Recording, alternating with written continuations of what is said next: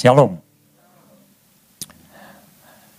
Ada suatu percakapan antara seorang wanita dengan seorang pria yang kira-kira dialognya seperti ini.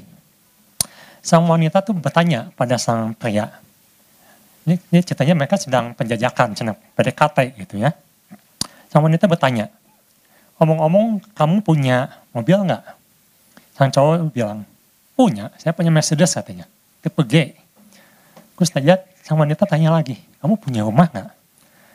Dan sang pria bilang, oh ada, saya punya dua villa dan empat rumah. Besar lagi. Nah lalu wanita semakin penasaran dan dia bertanya lagi, memangnya tabungan kamu ada berapa? Sang pria ini menjawab, ya kurang lebih sekitar 17 M lah.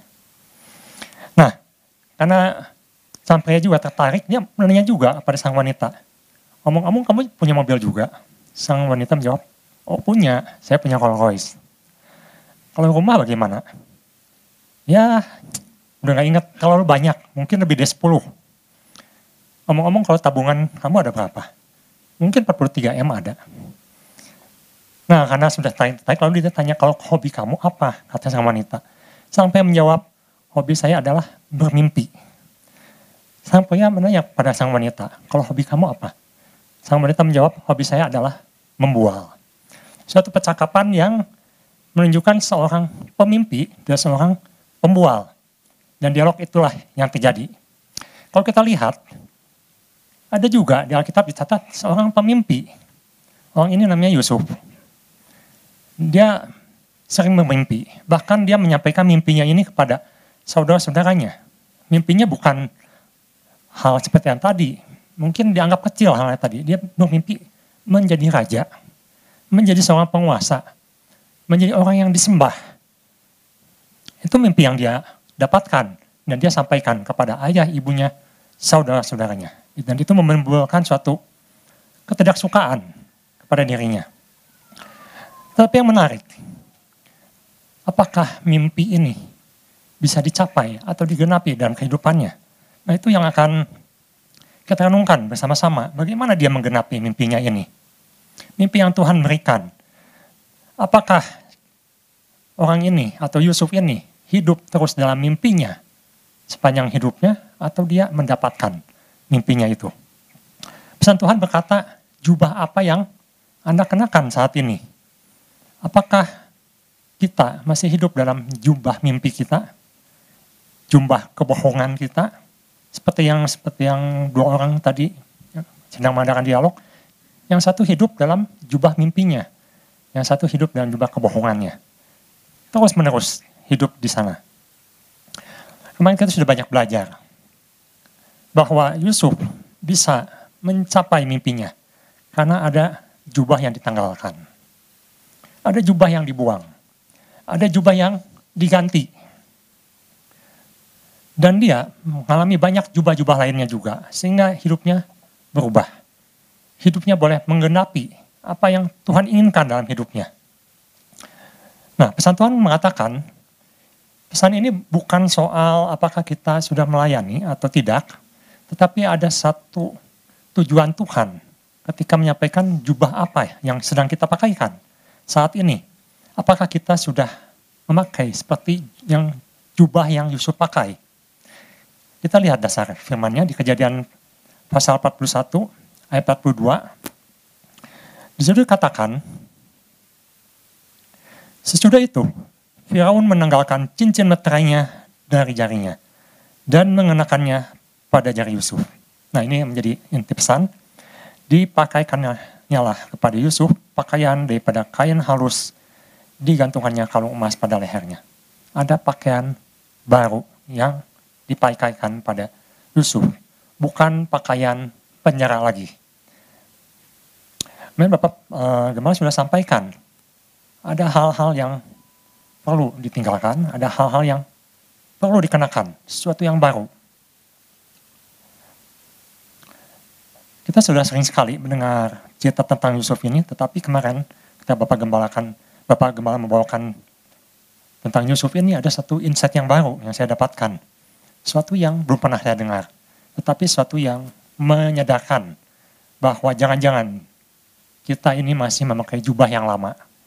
jubah-jubah yang sudah bau, jubah-jubah yang sudah rusuh. Tetapi ketika Yusuf mengenakan sesuatu yang baru, diberikanlah jubah yang disebut dengan jubah pelayanan, jubah ministry, jubah hamba yang mau melayani orang lain. Ada satu tujuan yang baru, ada satu tujuan yang mulia yang Tuhan berikan kepada Yusuf. Nah pagi hari ini, dengan dasar ayat yang sama, saya bawakan satu poin saja. Apa yang jubah yang Yusuf gunakan atau dia pakaikan? Yang pertama adalah kita harus menggunakan jubah kemerdekaan yang sejati atau dapatkan jubah kemerdekaan yang sejati. Ketika saya renungkan, ketika Yusuf diberikan suatu jubah yang baru oleh Firaun saat itu, dan dia pakai jubah yang baru itu, itu menunjukkan suatu kemerdekaan penuh buat Yusuf. Karena saat itu dia tidak dipenjara lagi. Dia diberikan mandat, dia diberikan kuasa, dia diberikan power untuk melakukan sesuka hati dia. Karena Firaun sudah tidak mencampuri lagi. Firaun katakan, lakukan apa yang engkau harus lakukan. Artinya apa? Sebagaimana yang engkau mau, lakukanlah. Saya percaya penuh, 100% pada kamu. Artinya Yusuf sudah tidak dibatasi lagi oleh semua hal yang selama ini menghukum dia. Tetapi yang menarik, ketika saya bandingkan kehidupan Yusuf dengan kakak-kakak Yusuf, ada sesuatu yang sangat berbeda dalam kehidupan mereka. Yusuf sempat di penjara, bagaimana menjelaskan, kurang lebih dua tahun. Itu penjara yang dia alami di mana dia betul-betul dikungkung oleh batasan-batasan secara tempat maupun secara kebebasannya.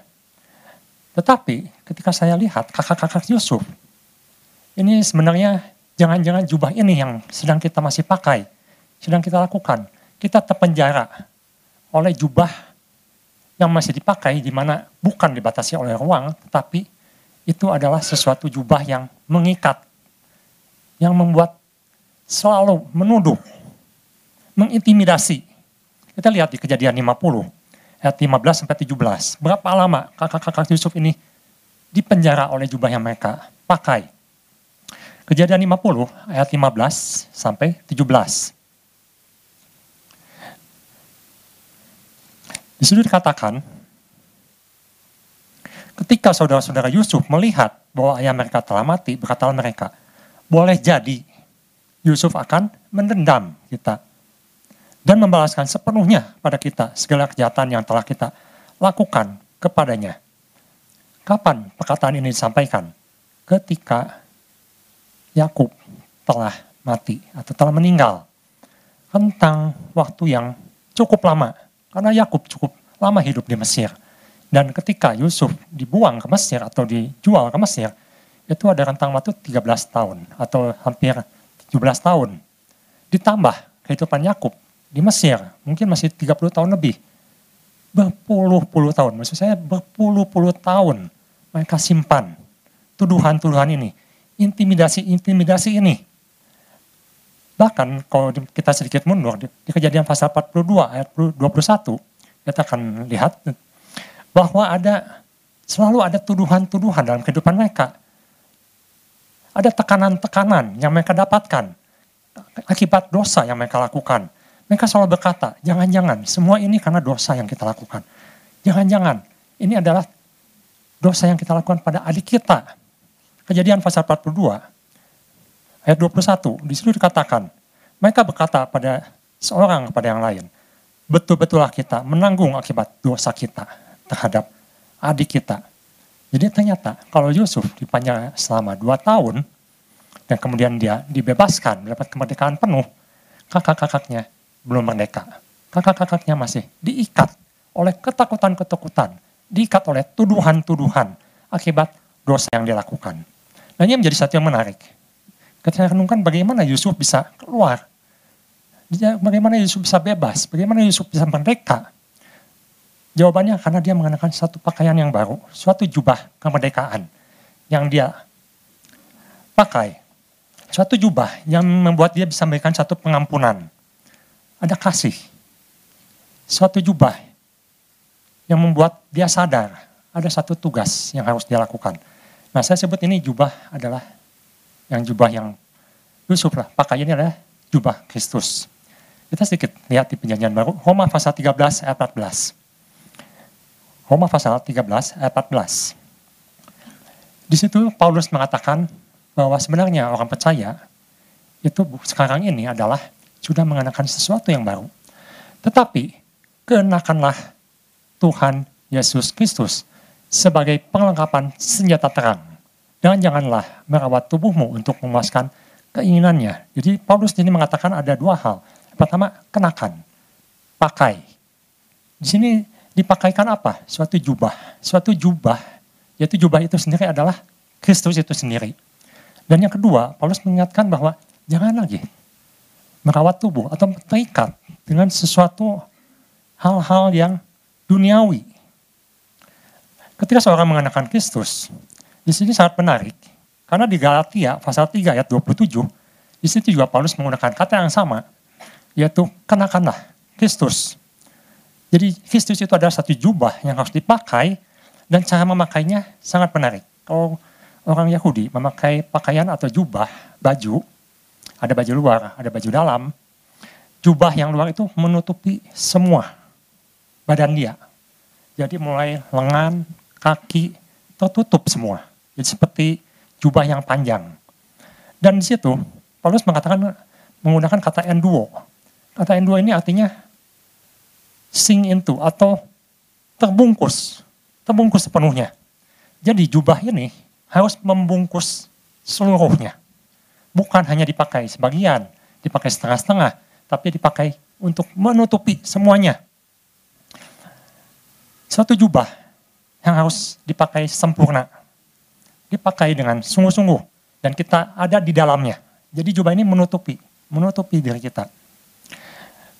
Dan saya lihat ini yang Yusuf lakukan. Mengapa saya kata Yusuf menggunakan jubah Kristus? Ibu Bapak mungkin masih ingat bagaimana powerfulnya jubah Yesus itu. Nanti Ibu Bapak bisa baca, catat saja di Markus 5 ayat 28, Markus 6 ayat 56, ada seorang perempuan yang pendarahan 12 tahun. Dan 12 tahun, tidak bisa sembuh. Ke mana-mana, sudah ganti-ganti dokter, tidak bisa sembuh dia menjadi seorang yang najis. Tetapi dia berkata pada dirinya, asal aku jamah saja. Jamah siapa? Jamah jubahnya saja.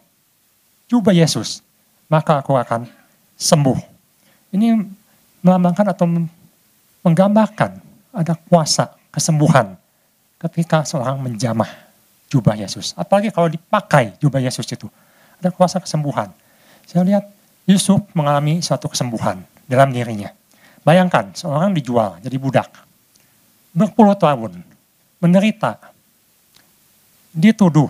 Di penjara. Bagaimana seorang tidak sakit hati? Bagaimana seorang tidak ingin balas dendam? Tetapi apa yang Yusuf katakan? Saya lihat dalam kehidupannya, ketika dia punya anak, dia memberikan anaknya namanya Manasye. Manasye artinya Allah telah membuat aku lupa. Lupa. Sudah tidak ingat lagi penderitaannya. Sudah tidak ingat lagi dendamnya. Sudah tidak ingat lagi bahwa ia pernah disakiti. Aku sudah lupa. Aku sudah melupakan semua masalahku. Aku sudah melupakan. Aku sudah mengampuni. Jadi balas dendam ini memang sering membuat seseorang hidup di dalamnya.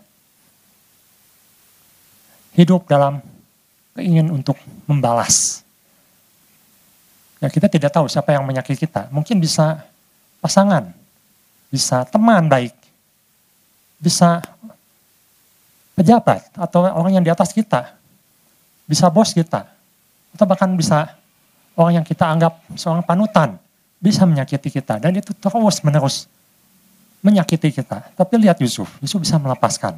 Dia bisa melupakan. Karena dia menggunakan jubah Kristus. Dalam Alkitab ada seorang yang selalu menggunakan jubah untuk membalas dendam. Namanya Haman. Kita lihat bagaimana seorang yang hidup selalu dalam dendam. Dia fokuskan semua kehidupannya hanya untuk membalas dendam. Untuk membalas, membalas, menyakiti, menyakiti. Itu dilakukan Haman. Karena itu kadang-kadang saya suka pikir aneh juga ya. Kalau ada orang suka nonton film silat misalnya. Saya punya kerabat atau saudara yang senang sekali nonton film silat. Padahal kalau film silat itu ceritanya sangat simpel, isinya cuma balas dendam. Balas dendam, balas dendam, hanya itu ceritanya. Dan itu yang dilakukan Haman. Tapi Yusuf berbeda. Dia katakan, aku sudah lupa. Sudah selesai. Bukankah itu yang Yesus juga katakan di kayu salib? Sudah selesai. Sudah selesai apa di sini? Selesai. Jangan terintimidasi lagi. Jangan membalas dendam lagi. Jangan sakit lagi. Semuanya sudah selesai. Lepaskan pengampunan. Lepaskan kebencian. Lepaskan sakit hati. Itu yang Yusuf lakukan. Tapi saudara-saudaranya, masih menyimpan bertahun-tahun. Apakah kita ingin hidup seperti saudara-saudara Yusuf ini? Berpuluh-puluh tahun disimpan, dituduh, diintimidasi. Jadi siapa yang hidup dalam penjara? Yusuf atau saudara-saudaranya? Yusuf hanya dua tahun. Kakak-kakaknya berpuluh-puluh tahun hidup di sana. Dan ini yang tidak kita inginkan. Tuhan katakan Jubah apa yang kau pakai? Apa masih jubah itu? Jubah kebohongan-kebohongan, jubah penderitaan, jubah ketakutan, jubah intimidasi. Dalam Wahyu pasal 19 ayat 13, di situ dikatakan ketika semua orang percaya, nanti suatu hari di surga Tuhan berikan satu jubah yang baru. Suatu jubah kehidupan, suatu jubah keselamatan, suatu jubah kemuliaan. Wahyu 19 ayat 13 dan ia memakai jubah yang akan yang telah dicelup dalam darah dan namanya ialah firman Allah. Kita lanjutkan. Ayat selanjutnya. Dan semua pasukan di surga mengikuti dia. Mereka menunggang kuda putih dan memakai lenan halus yang putih bersih. Memakai lenan halus yang putih bersih. Suatu jubah kehidupan, jubah kemuliaan. Itu yang Yusuf dapatkan jubah kemuliaan. Jubah yang membuat dia melupakan semua masalahnya. Yang apa masa lalunya. Jadi dia tidak mau terikat lagi dengan masa lalu dia. Dia memandang ke depan. Kalau kita perhatikan, ketika Firaun memberikan suatu tugas pada Yusuf, kita lihat di kejadian pasal 45, ayat 7 sampai 8, ada satu kata yang menarik di sini. Kejadian 45, ayat 7 sampai 8. Maka Allah telah menyuruh aku mendahului kamu untuk menjamin kelanjutan keturunanmu di bumi ini dan untuk memelihara hidupmu sehingga sebagian besar daripadamu tertolong. Nah ayat 8, jadi bukanlah kamu yang menyuruh aku, tetapi Allah, dia ya, dialah yang telah mendapatkan aku sebagai bapa bagi Firaun dan tuan atas seluruh istananya dan sebagai kuasa atas seluruh tanah Mesir. Terjemahan lain mengatakan Allah yang mengutus aku. Kata mengutus dalam terjemahan Septuaginta atau dalam bahasa Yunani-nya ditulis dengan kata apostolos. Yusuf diutus, apostolos. Apostolos ini kata yang sering dipakai untuk menunjukkan seorang rasul. Seperti Paulus misalnya. Dia adalah seorang apostolos, orang yang diutus Tuhan. Dan Yusuf menggunakan kata ini, aku telah diutus Tuhan. Untuk apa? Untuk memberkati kamu, untuk memelihara kamu, untuk menjadikan kamu menjadi satu bangsa yang besar. Ada misi yang diberikan oleh Tuhan kepada Yusuf. Jadi Yusuf telah mencapai suatu tingkatan yang lebih tinggi lagi. Ketika dia menggunakan Kristus, coba Kristus, bukan hanya pengampunan yang diberikan, bukan hanya kelepasan, bukan hanya kasih yang diberikan, tapi dia mendapatkan suatu visi, yaitu tugas, tugas yang Tuhan berikan padanya. Dia diutus oleh Tuhan. Ini menunjukkan bahwa setiap orang percaya sebenarnya kita ini adalah apostolos, kita ini adalah orang-orang yang diutus Tuhan. Orang yang mempunyai satu tugas, satu pekerjaan, pekerjaan baik yang Tuhan ingin kita kerjakan. Bukan hanya untuk meratapi nasib, bukan hanya untuk mengeluh, bukan hanya untuk hidup dalam suatu penjara di mana kita tidak melakukan apa yang Tuhan suruhkan tetapi hanya nyaman dalam keadaan tertuduh, dalam keadaan tertindas. Bukan itu yang bukankah itu yang iblis lakukan? Mengintimidasi, menindas, menekan supaya orang Kristen, orang percaya tidak bergerak, diam terus di situ. Jubahnya tidak diganti. Masih tinggal, masih nyaman dengan jubah yang lama. Tidak mau menggunakan jubah kemerdekaan. Kita akan lihat apa yang Yusuf lakukan setelah dia mendapatkan jubah kemerdekaan ini. Jubah kemerdekaan ini adalah jubah yang menunjukkan bahwa di dalam Kristus kita harus terus maju di dalam Tuhan. Kalau kalau dalam teologi ada yang namanya justification atau suatu status atau satu keberadaan di mana kita dibenarkan oleh Tuhan sebagai orang-orang benar. Dia angkat anak.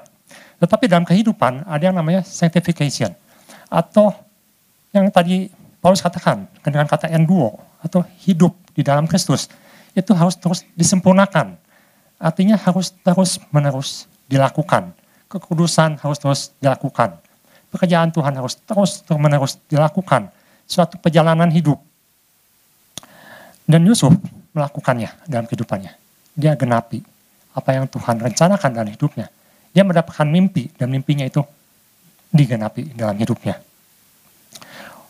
Apa yang terjadi dengan kakak-kakak Yusuf? Mereka tidak mendapatkan apa yang disebut dalam Ibrani 4 ayat 16. Mereka tidak mendapatkan keberanian untuk menghadap tata Allah. Untuk kenapa? Untuk dapat lepas dari semua tekanan-tekanan yang mereka dapatkan. Tuhan katakan, kita lihat di Ibrani pasal 4 ayat 16, bahwa kita harus punya keberanian untuk menghadap tata Allah, untuk menerima pengampunan, untuk menerima kelepasan. Ibrani pasal 4 ayat 16. Ini ada suatu fasilitas atau suatu hak istimewa yang Tuhan berikan. Sebab itu marilah kita dengan penuh keberanian menghampiri tahta kasih karunia supaya kita menerima rahmat dan menemukan kasih karunia untuk mendapat pertolongan kita pada waktunya. Ada kasih karunia yang Tuhan sudah berikan pada anak-anaknya. Ketika seorang tidak mau datang pada Tuhan, minta ampun, meminta kelepasan, itu sangat disayangkan. Karena sama seperti kakak-kakak Yusuf yang tidak mau meminta pengampunan, tidak mau meminta kelepasan, dipegang terus, dipakai terus berpuluh-puluh tahun. Tetapi Tuhan sudah menyediakan fasilitasnya. Pakai pakaian Kristus. Di situ ada pengampunan, ada penerimaan, ada kasih yang diberikan. Dan di sini, sebagai orang percaya saya lihat bahwa Yesaya pasal 61 ayat 3, kita juga diberikan satu jubah lain. Ada satu jubah yang membuat kita bisa memuji Tuhan, bisa mengagungkan Tuhan. Yesaya pasal 61 ayat 3, di situ memakai kata jubah juga. Dalam bahasa Indonesia mungkin kurang jelas, tetapi dalam terjemahan IIV dibilang, dibilang bahwa orang percaya itu, dia harus menggunakan garment of praise atau pakaian pujian. Dan atau mantle of praise, suatu jubah yang membuat orang percaya bisa mensyukuri, bisa memuji Tuhan. Seperti Yusuf, bisa memuji Tuhan. Dia katakan Allah yang mengutus aku, bukan kamu. Allah yang mengutus aku untuk suatu pekerjaan yang baik. Dan dia bersyukur untuk segala sesuatu yang dia lalui. Karena dengannya dia menggenapi semua rencana Tuhan dalam hidupnya. Dan juga ada satu peringatan di sini yang sebenarnya Yesus juga pernah, Tuhan Yesus pernah katakan, Bagaimana seseorang bila sudah punya pakaian yang baru, dia tetap memakai yang lama. Dia cenderung untuk memakai yang lama, tapi dia tambal, ditutup. Tuhan tidak ingin seperti itu. Tuhan ingin kita ganti pakaian itu. Jangan tambal sulam.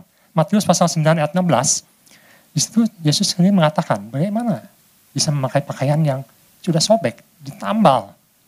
Tetap akan sobek lagi, akan rusak lagi. Matius pasal 9 ayat 16.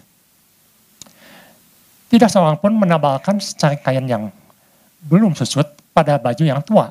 Karena jika demikian, kain penambal itu akan mencabik baju itu, lalu makin besarlah koyaknya. Jadi Tuhan tidak menyuruh Yusuf memakai pakaian lama, ditambal pakai pakaian yang baru yang diberikan. Bukan seperti itu, tetapi ganti ganti dengan yang baru, seluruhnya baru. Sehingga yang lama itu tidak merusak yang baru. Kadang-kadang kita masih sayang dengan yang lama. Kita masih nyaman dengan yang lama. Bahkan sesuatu yang harusnya sudah dibuang, dilupakan, kita masih simpan-simpan. Kadang-kadang orang masih mengucapkan, gara-gara dia, aku jadi begini. Saya pernah mendengar seorang teman mengatakan, kok percaya nggak? Ibu ini waktu itu pernah disakiti oleh adiknya, adik kandung. Termasuk diambil atau ditipu uangnya. Itu kejadiannya sudah 30-40 tahun yang lalu. Tapi ketika dia mau meninggal, masih bilang, saya tuh dulu ditipu sama adik saya. Disimpan sampai mau meninggal. Coba Anda bayangkan. Ditambal sulam, tambal sulam, tambal sulam. Tetap sobek. Tidak bisa utuh. Karena dia masih simpan pakaiannya. Dia masih pakai pakaiannya. Berpuluh-puluh tahun. Bahkan katanya, oh, orangnya juga udah meninggal. Sudah 20 tahun yang lalu meninggal. Orang yang menipunya juga. Anda bisa bayangkan bagaimana apakah kita mau hidup seperti itu. Sampai meninggal. Akhirnya bukannya mendapatkan sesuatu yang indah, malah dibawa sampai mati. Jangan menambal pakaian yang lama dengan pakaian yang baru, percuma. Dan di sini saya lihat bahwa Yusuf mendapatkan panggilannya. Dia diutus Tuhan. Apostolos. Ibrani pasal 1 ayat 12. Bagaimana Yusuf bisa memandang ke depan. Yusuf tidak melihat lagi ke belakang. Dia lupakan. Dia memandang ke depan. Kalau saya 3 ayat 1 dan 2. Di sini Tuhan mengatakan jika seseorang sudah dalam Tuhan, maka dia jangan melihat ke belakang lagi. Karena itu, kalau kamu dibangkitkan bersama dengan Kristus, carilah perkara yang di atas. Di mana Kristus ada? Duduk sebelah kanan Allah. Jangan cari perkara-perkara lagi yang fana. Bukannya kita tidak butuh, tapi Tuhan mengajak kita untuk melihat suatu perkara yang lebih tinggi. Sama seperti Yusuf. Dia sudah tidak mempersoalkan lagi penderitaan dia. Dia sudah tidak mempersoalkan lagi siapa yang menyakiti dia. Dia sudah buang. Jubah sudah dilepaskan. Jubah penjara sudah dilepaskan. Dia pakai pakaian baru. Dia melihat rencana Tuhan apa yang Tuhan ingin dia lakukan untuk bangsanya, untuk keluarganya. Dan itu yang menjadi doa kita di pagi hari ini. Biar Tuhan berikan visinya, tuntunannya, seperti yang kita dapatkan di minggu ini. Kita buang jubah yang lama, kita pakai yang baru, kita lihat ke depan, lihat visi Tuhan, panggilan Tuhan dalam hidup kita. Dan biarlah Tuhan beri kekuatan, tetap semangat dalam Tuhan, Tuhan Yesus memberkati.